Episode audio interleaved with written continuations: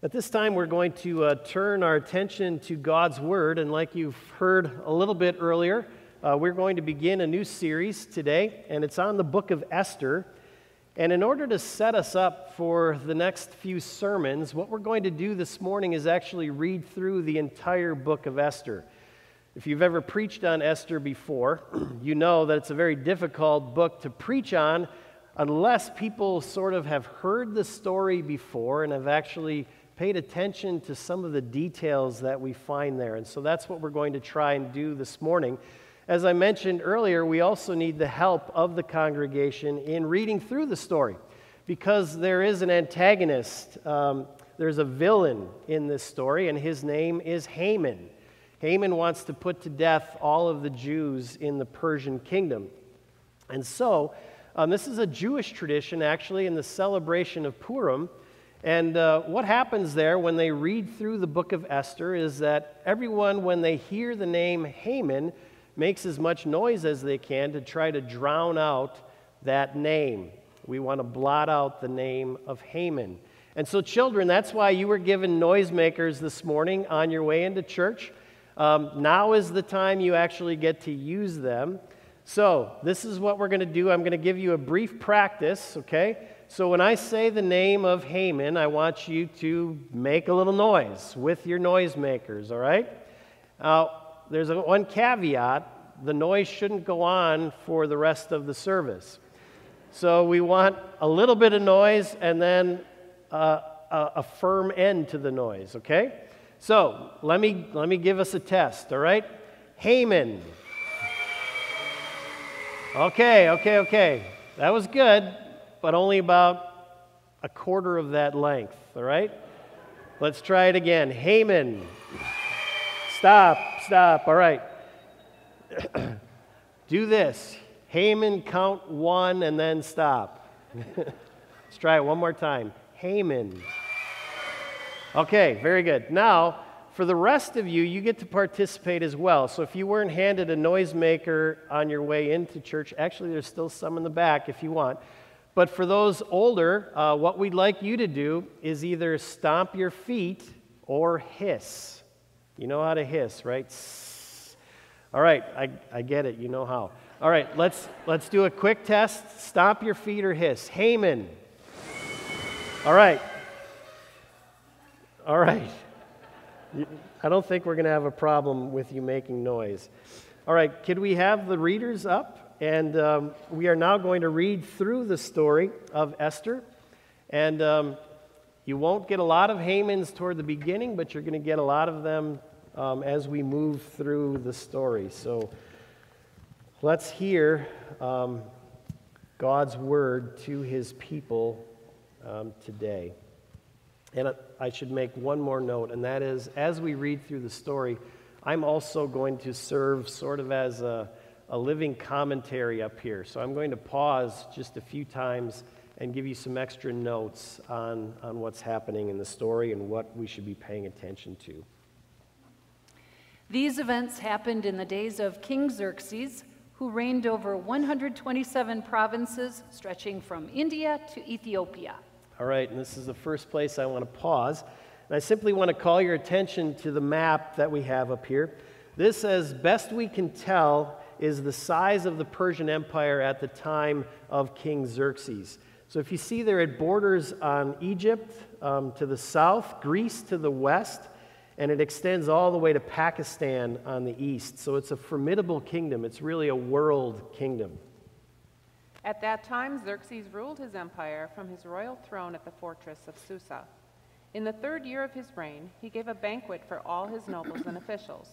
He invited all the military officers of Persia and Media, as well as the princes and nobles of the provinces. The celebration lasted 180 days, a tremendous display of the opulent wealth of his empire and the pomp and splendor of his majesty. When it was all over, the king gave a banquet for all the people, from the greatest to the least, who were in the fortress of Susa. It lasted for 7 days and was held in the courtyard of the palace garden. The courtyard was beautifully decorated with white cotton curtains and blue hangings, which were fastened with white linen cords and purple ribbons to silver rings embedded in marble pillars. Gold and silver couches stood on a mosaic pavement of porphyry, marble, mother of pearl, and other costly stones. Drinks were served in gold goblets of many designs, and there was an abundance of royal wine reflecting the king's generosity. By edict of the king, no limits were placed on the drinking, for the king had instructed all his palace officials to serve each man as much as he wanted. At the same time, Queen Vashti gave a banquet for the women in the royal palace of King Xerxes. On the seventh day of the feast, when King Xerxes was in high spirits because of the wine, he told the 7 eunuchs who attended him to bring Queen Vashti to him with a royal crown on her head. He wanted the nobles and all the other men to gaze on her beauty, for she was a very beautiful woman. But when they conveyed the king's order to Queen Vashti, she refused to come. This made the king furious, and he burned with anger. Another note here. You may have noticed that we've heard mention already of 3 banquets. The story of Esther actually seems to be structured on all the different banquets that make up the story, so look out for more banquets coming. You may be wondering, however, how one banquet could last 180 days. Well, Herodotus, the Greek historian, actually mentions a very large war council that Xerxes pulled together with the intent, or because of his intent, to attack the nation of Greece. So basically, Xerxes convened all of the officials and military leaders from all of his provinces and brought them to Susa in order to wine and dine them and convince them to join him in his campaign against Greece. He wanted to show them the full glory of the kingdom of Persia and how they themselves could share in that glory if they fought with him. And so you can imagine why he was so angry when his wife refused to come to him. I mean, he had gathered from the world over rulers, people who ruled in the world, gathered them from all different parts of the world to show them his authority and his power, and yet he could not get his own wife to obey him. He immediately consulted with his wise advisors, who knew all the Persian laws and customs, for he always asked their advice. They met with the king regularly and held the highest positions in the empire. What must be done to Queen Vashti? What penalty does the law provide for a queen who refuses to obey the king's orders, properly sent through his eunuchs? Memucan answered the king and his nobles, Queen Vashti has wronged not only the king, but also every noble and citizen throughout your empire. Women everywhere will begin to despise their husbands when they learn that Queen Vashti has refused to appear before the king. Before this day is out, the wives of all the king's nobles throughout Persia and Media will hear what the queen did and will start treating their husbands the same way. There will be no end to their contempt and anger. So, if it please the king, we suggest that you issue a written decree, a law of the Persians and Medes, that cannot be revoked. It should order that Queen Vashti be forever banished from the presence of King Xerxes, and that the king should choose another queen more worthy than she.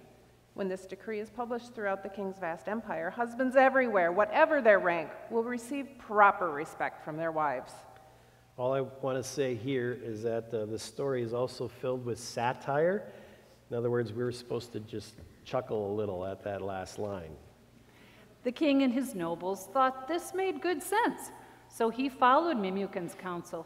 He sent letters to all parts of the empire, to each province in its own script and language, proclaiming that every man should be the ruler of his own home and should say whatever he pleases. But after Xerxes' anger had subsided, he began thinking about Vashti and what she had done and the decree he had made. So his personal attendant suggested, "Let us search the empire to find beautiful young virgins for the king. Let the king appoint agents in each province to bring these beautiful young women into the royal harem at the fortress of Susa. Hegai, the king's eunuch in charge of the harem, will see that they are all given beauty treatments. After that, the young woman who most pleases the king will be made queen instead of Vashti." This advice was very appealing to the king, so he put the plan into effect.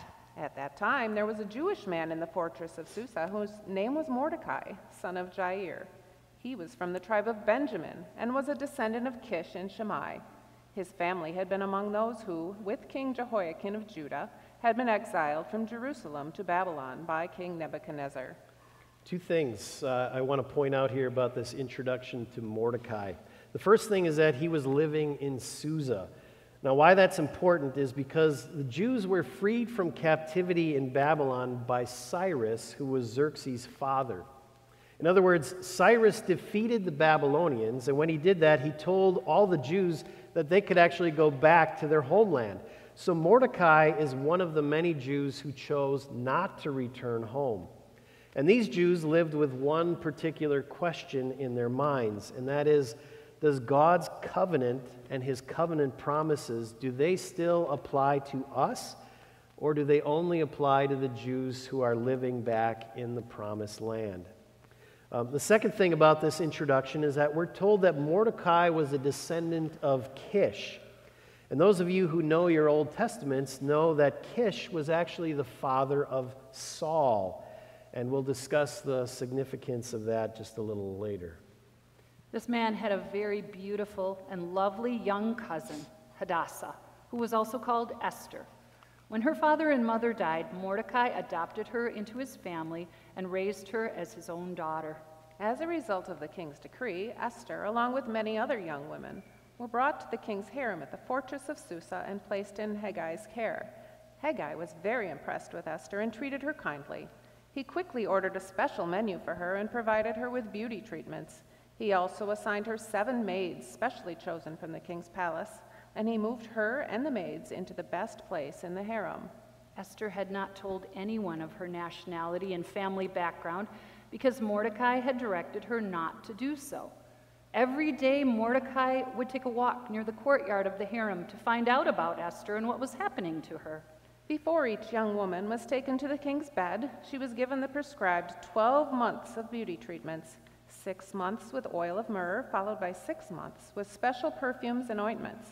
When it was time for her to go to the king's palace, she was given her choice of whatever clothing or jewelry she wanted to take from the harem. That evening, she was taken to the king's private rooms, and the next morning she was brought to the second harem where the king's wives lived. There she would be under the care of Sheshgaz, the king's eunuch in charge of the concubines. She would never go to the king again unless he had especially enjoyed her and requested her by name. Esther was the daughter of Abihail, who was Mordecai's uncle. Mordecai had adopted his younger cousin, Esther. When it was Esther's turn to go to the king, she accepted the advice of Hegai, the eunuch in charge of the harem. She asked for nothing except what he suggested, and she was admired by everyone who saw her. Esther was taken to King Xerxes at the royal palace in early winter of the 7th year of his reign. And the king loved Esther more than any of the other young women. He was so delighted with her that he set the royal crown on her head and declared her queen instead of Vashti. To celebrate the occasion, he gave a great banquet in Esther's honor for all his nobles and officials, declaring a public holiday for the provinces and giving generous gifts to everyone. Even after all the young women had been transferred to the second harem and Mordecai had become a palace official, Esther continued to keep her family background and nationality a secret. She was still following Mordecai's directions, just as she did when she lived in his home. One day, as Mordecai was on duty at the king's gate, 2 of the king's eunuchs, who were guards at the door of the king's private quarters, became angry at King Xerxes and plotted to assassinate him. But Mordecai heard about the plot and gave the information to Queen Esther. She then told the king about it and gave Mordecai credit for the report. When an investigation was made and Mordecai's story was found to be true, the 2 men were impaled on a sharpened pole. This was all recorded in the book of the history of King Xerxes' reign. Sometime later, King Xerxes promoted Haman, son of Hammedatha, the Agagite, over all the other nobles, making him the most powerful official in the empire. All the king's officials would bow down before Haman to show him respect whenever he passed by, for so the king had commanded. But Mordecai refused to bow down or show him respect. Again, a couple of things worth mentioning here. We just heard of Mordecai doing the king a very big favor by exposing an assassination plot on the king. Well, it was ordinary protocol in Persia to reward a person for such an act as that. However, while the listener wants to hear of Mordecai's reward, what we hear instead is that Haman, the antagonist, is promoted to second in power in the empire. And just as we noted the introduction of Mordecai, we also have to pay attention to how Haman is introduced. Haman is referred to as an Agagite. An Agagite. Well, that word comes from King Hegai, who was also an Amalekite. Now, the Amalekites, if you remember, they were the very first people to attack the Jews after their release from Egypt. The Jews were God's new covenant nation, and the Amalekites tried to wipe them out right after their creation. And because of this, God told Moses that he would completely erase the memory of the Amalekites from under heaven and would be at war with them from generation to generation. Now the story gets even better. Israel's first king was Saul, and God instructed Saul to attack the Amalekites and totally destroy them and everything that belonged to them. But Saul disobeyed. He won the battle, but he did not destroy all the spoils of war, and he spared the life of the king of the Amalekites, whose name happened to be Agag, who was the ancestor of Haman. Then the palace officials at the king's gate asked Mordecai, "Why are you disobeying the king's command?" They spoke to him day after day, but he still refused to comply with the order. So they spoke to Haman about this to see if he would tolerate Mordecai's conduct, since Mordecai had told them he was a Jew. When Haman saw that Mordecai would not bow down or show him respect, he was filled with rage. He had learned of Mordecai's nationality, so he decided it was not enough to lay hands on Mordecai alone. Instead, he looked for a way to destroy all the Jews throughout the entire empire of Xerxes. So in the month of April, during the 12th year of King Xerxes' reign, lots were cast in Haman's presence. The lots were called Purim to determine the best day and month to take action. And the day selected was March 7, nearly a year later. So we're told here that they cast lots, or that lots were cast. This is actually a major part of the theme of the story. Lots were called Purim, and they were cube-shaped pieces of clay, almost identical to modern-day dice. And we all know that dice are instruments of what? They're instruments of chance. In Xerxes' day, they predicted one's destiny, or their fate. And that, in a way, is what the story is all about. Do events in life, do they happen by mere coincidence, or do they happen by something we call providence? Now note also that these lots were cast in the month of April on the eve of the Passover. And the Passover was when God created and freed his covenant people, the people through whom salvation, or he would send salvation to the world. Here on the eve of Passover, Haman plots to wipe out the people along with God's plan of salvation. However, just by coincidence, the day that's chosen for this plan to go into effect is almost a year away, which provides plenty of time for a salvation plan to be put into effect. Then Haman approached King Xerxes. "There is a certain race of people scattered through all the provinces of your empire who keep themselves separate from everyone else. Their laws are different from those of any other people, and they refuse to obey the laws of the king. So is it not in the king's interest to let them live? If it pleases the king, issue a decree that they be destroyed, and I will give 10,000 large sacks of silver to the government administrators to be deposited in the royal treasury."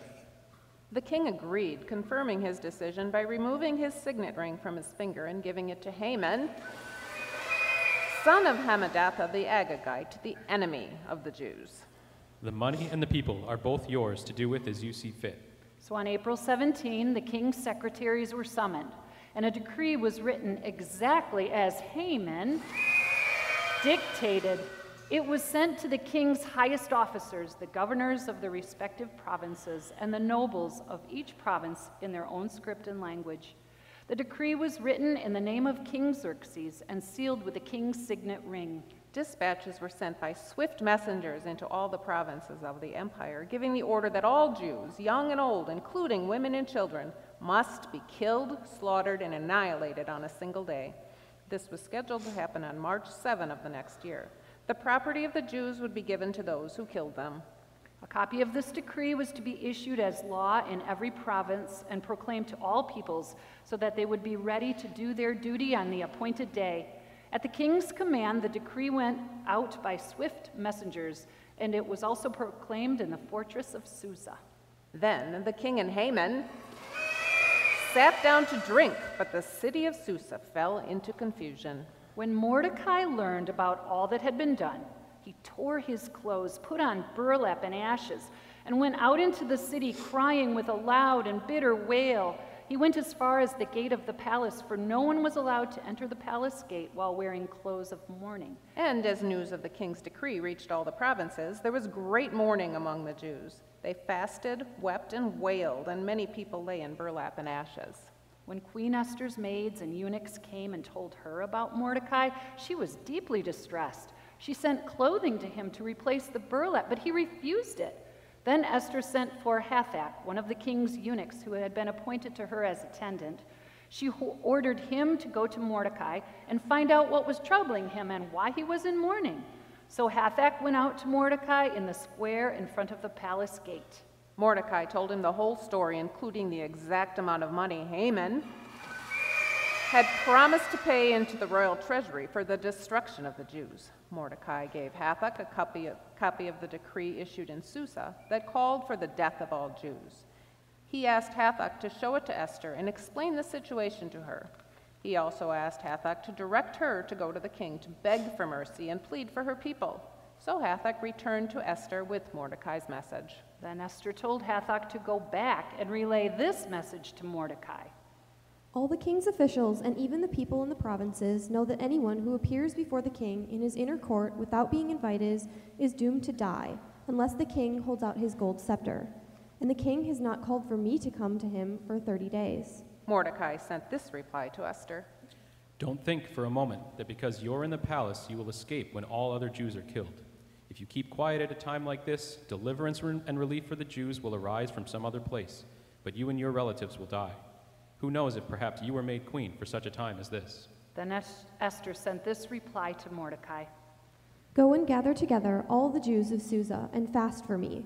Do not eat or drink for 3 days, night or day. My maids and I will do the same. And then, though it is against the law, I will go in and see the king. If I must die, I must die. So Mordecai went away and did everything as Esther had ordered him. On the third day of the fast, Esther put on her royal robes and entered the inner court of the palace, just across from the king's hall. The king was sitting on his royal throne facing the entrance. When he saw Queen Esther standing there in the inner court, he welcomed her and held out the gold scepter to her. So Esther approached and touched the end of the scepter. What do you want, Queen Esther? What is your request? I will give it to you, even if it is half the kingdom.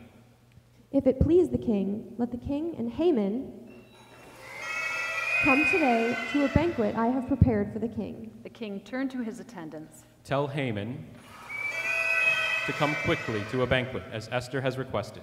So the king and Haman went to Esther's banquet, and while they were drinking wine, the king said to Esther, Now, tell me what you really want. What is your request? I will give it to you, even if it is half the kingdom. This is my request and deepest wish. If I have found favor with the king, and if it pleases the king to grant my request and do what I ask, please come with Haman tomorrow to the banquet I will prepare for you. Then I will explain what this is all about.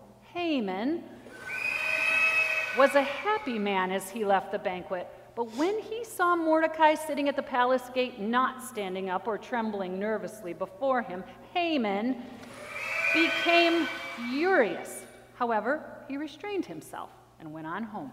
Then Haman gathered together his friends and Zeresh his wife and boasted to them about his great wealth and his many children. He bragged about the honors that the king had given him and how he had been promoted over all the other nobles and officials. And that's not all. Queen Esther invited only me and the king himself to the banquet she prepared for us. and she has invited me to dine with her and the king again tomorrow. But this is all worth nothing as long as I see Mordecai the Jew sitting there at the palace gate." So Haman's wife, Zeresh, and all his friends suggested, "Set up a sharpened pole that stands 75 feet tall, and in the morning ask the king to impale Mordecai on it. When this is done, you can go on your merry way to the banquet with the king." This pleased Haman, and he ordered the pole set up. That night the king had trouble sleeping, so he ordered an attendant to bring the book of the history of his reign so it could be read to him. In those records, he discovered an account of how Mordecai had exposed the plot of Bigthana and Teresh, two of the eunuchs who guarded the door to the king's private quarters. They had plotted to assassinate King Xerxes. "What reward or recognition did we ever give Mordecai for this?" His attendants replied, "Nothing has been done for him." "Who is that in the outer court?" As it happened, Haman had just arrived in the outer court of the palace to ask the king to impale Mordecai on the pole he had prepared. So the attendants replied to the king, "Haman is out in the court. Bring him in." So Haman came in, and the king said, "What should I do to honor a man who truly pleases me?" Haman thought to himself, "Who would the king wish to honor more than me?" So he replied, "If the king wishes to honor someone, he should bring out one of the king's own royal robes, as well as a horse that the king himself has ridden, one with a royal emblem on its head. Let the robes and the horse be handed over to one of the king's most noble officials, and let him see that the man whom the king wishes to honor is dressed in the king's robe and led through the city square on the king's horse. Have the officials shout as they go, 'This is what the king does for someone he wishes to honor.'" "Excellent, Haman. Quick, take the robes and my horse, and do just as you have said for Mordecai the Jew, who sits at the gate of the palace. Leave out nothing you have suggested." So Haman took the robes and put them on Mordecai, placed him on the king's own horse, and led him through the city square shouting, "This is what the king does for someone he wishes to honor." Afterward, Mordecai returned to the palace gate, but Haman hurried home dejected and completely humiliated. When Haman told his wife, Zeresh, and all his friends what had happened, his wise advisors and his wife said, "Since Mordecai, this man who has humiliated you, is of Jewish birth, you will never succeed in your plans against him. It will be fatal to continue opposing him." While they were still talking, the king's eunuchs arrived and quickly took Haman to the banquet Esther had prepared. So the king and Haman went to Queen Esther's banquet. On this second occasion, while they were drinking wine, the king again said to Esther, "Tell me what you want, Queen Esther. What is your request? I will give it to you, even if it is half the kingdom." "If I have found favor with the king, and if it pleases the king to grant my request, I ask that my life and the lives of my people will be spared. For my people and I have been sold to those who would kill, slaughter, and annihilate us. If we had merely been sold as slaves, I could remain quiet, for that would be too trivial a matter to warrant disturbing the king." "Who would do such a thing? Who would be so presumptuous as to touch you?" "This wicked Haman is our adversary and our enemy." Haman grew pale with fright before the king and queen. Then the king jumped to his feet in a rage and went out into the palace garden.